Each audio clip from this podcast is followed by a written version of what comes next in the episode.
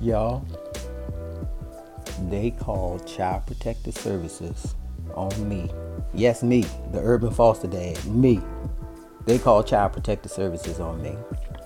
Let me give you a little backstory of the young man that was living with me that they called Child Protective Services on me.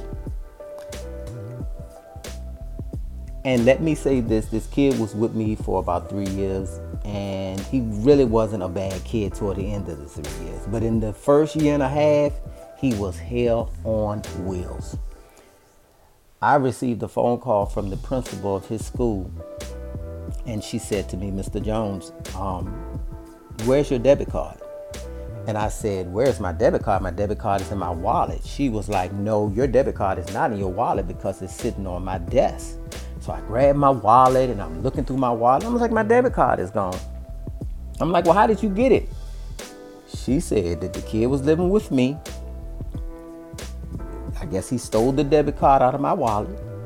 He took the debit card to school and he gave the debit card to another kid and told the kid to take the card, go online, and buy whatever he wanted.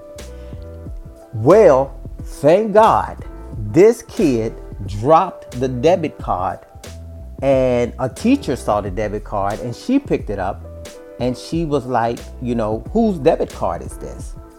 And he said that my kid gave him the debit card. So the principal called my kid in and she was like, you know, what are you doing with your dad's debit card?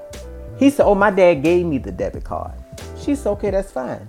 I'm going to call your dad and I'm going to find out if he gave you this debit card. Now, y'all know I would not give a kid in care access to all my money. So that's just to give you a little backstory on how bad this kid was at the time. Because I mean, actually, now he's actually a grown man, but at the time, he was that bad. So, in a previous podcast, I told you about the kid that was jumping out of the car. And when he jumped out of the car the last time, I left him right where he was. Because I mean, he had done it a couple of times. And I'm like, you know, I would have to drive around, driving the car behind him begging him to get in the car. And I was like, you know, this can't continue. So, like I said, the last time he did that, and we were at a, a McDonald's, and he got upset in the car, and he jumped out of the car, and I pulled off and left him right there at that McDonald's, and I came home. And at this time, he was about 14. So I called, came home, I called the agency I worked for, and I told him what had happened. You know, I said he had jumped out of the car and I, you know, I was tired of him doing it and I left him out there. So the caseworker at the agency, she was like, well, give us a call back when he, you know, gets home. So I guess this was around seven o'clock. Some kind of way he found his way home. He said a couple brought him home and um, it was about 9.30 and I called her and I said, you know, he, he, he was home.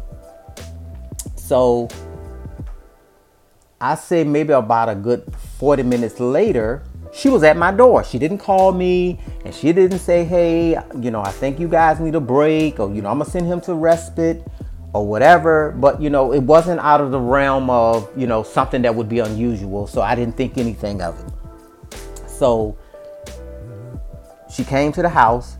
Um, she told him to pack a bag and he was she was going to take him to respite for the night. Once again, I didn't think anything of it. So that was on a Thursday. That Friday, normally where it happens is they will send the kid to respite, you know, if it's a situation where you and the kid got into it and then the kid would return home the next day. They would take the kid to school and the kid would come home on the bus like they normally would. But that Friday, I was off from work and I say around 12 noon, she called me and was like, hey, um, I'm gonna come over there and get the rest of his stuff. I was like, you know, get the rest of his stuff. I mean, you know what I'm saying? I didn't think it was that bad. So she came over. When she came over to get his stuff, she was like, you know, I think you guys need a break and we're just gonna let him stay with this other family, you know what I'm saying, for maybe a couple of weeks or whatever. So I was like, you know, still, that didn't make sense to me because I'm like, well, why are you taking all of his things? And I'm like, well, you know, if they're taking all of his things, they, they have no intentions on bringing him back. This is why I tell you guys if you don't listen to nothing I say in this podcast, listen to this. Always make the social worker your best friend. If you can't do anything without the social worker, I often tell people yes, you're fostering, but the social worker is like his mother, and you are kind of like a aunt and uncle. That the social worker has said, hey, can you keep my kid for the weekend? And you have agreed to it. Because the social worker is the one that has custody of that kid, not you. So you don't really have any rights. So when you, I mean, if you know, if a social worker comes and she remove a kid from your home, really that's not anything you can do unless you have a permanent foster care agreement in place where you have to go back before the judge to have that kid removed. So, like I said, she came that Friday, she removed all of his things, and this kid was really bad. When I met him, the social worker told me, I'm, you know, I can't find anyone that would keep him for longer than two weeks.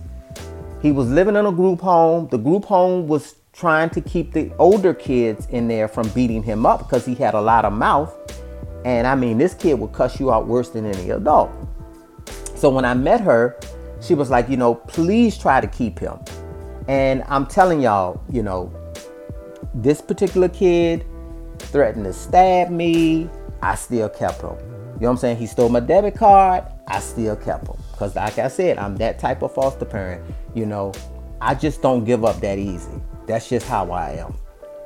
So, Sunday night, I was kind of missing him a little bit. Yep, through all of his behavior issues. Trust me when I tell you, I loved him. I really, really did. And I'm just giving you all this particular story, but there was a lot of good that came from that kid. I'm here to tell you.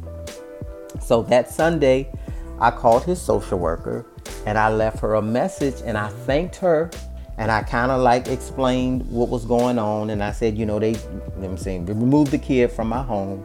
They took all of his things. So I left that message Sunday night. Monday morning around eight o'clock, I guess, you know, because a lot of social workers, they do not answer the phone on weekends. They do not, um, you know, listen to their voicemails unless you're saying the kid is dead. That's the only time you can get in contact with the social worker on the weekends. So first thing Monday morning at eight o'clock, she called me and she was like, "Hey, I got just got your message. What's going on?" And I told her what was going on, and she said, Well, I don't know, you know, why they would remove all of his things. Let me call over to the agency that you work for and let me call you back. I was like, Okay. Y'all, when that social worker called me back, she said on Friday they had called Child Protective Services on me because of what happened. Because me letting him, once he jumped out of the car and me leaving, they called Child Protective Services on me. And the social worker explained to me what had happened.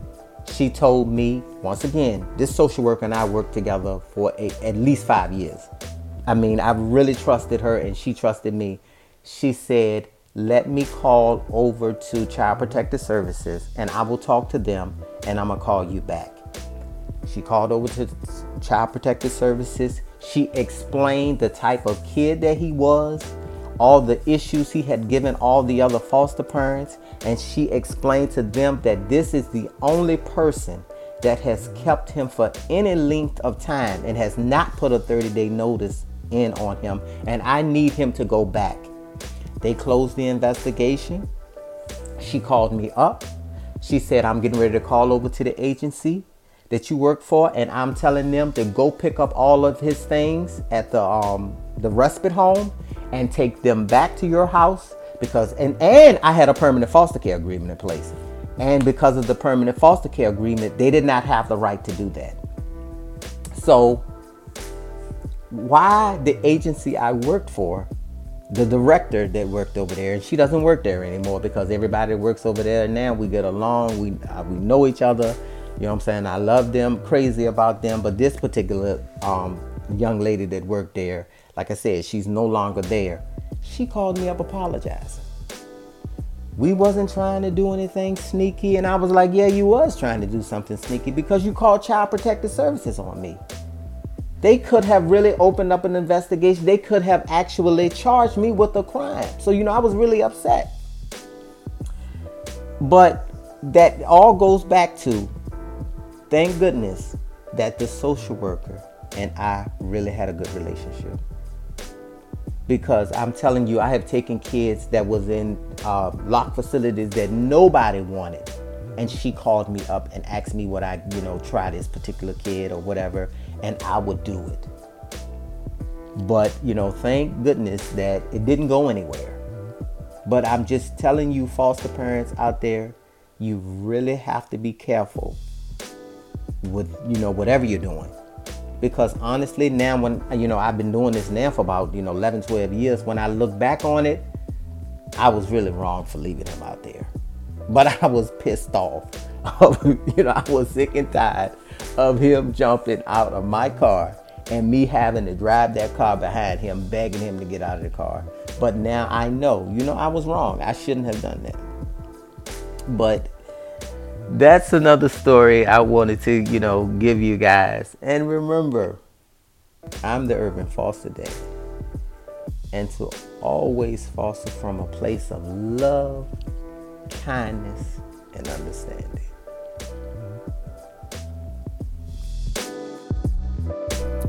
You are listening to the Urban Foster Dad podcast. All of our content will be true, raw, and uncut. Please ask questions, leave a comment, and subscribe so you won't miss an episode.